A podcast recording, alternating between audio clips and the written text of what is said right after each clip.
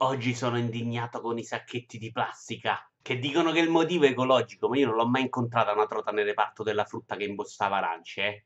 E figurati se Renzi non sta cercando di aiutare qualche amichetta sua. Sti sacchetti biolici sicuro li produce direttamente il Monte dei Paschi di Siena. Ogni famiglia dovrà spendere tra i 4 e i 12 euro in più.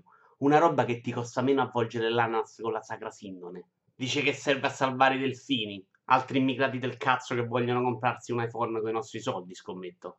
E manco ti fanno portare i sacchetti da casa, eh? Dicono che non è pulito. E invece il Corriere dello Sport era sterilizzato una volta. Sono cresciuto con le uova incartate dentro pruzzo io. E a me l'ambiente interessa pure molto. Al mare le cicche le nascondo sotto la sabbia, mica sono un incivile.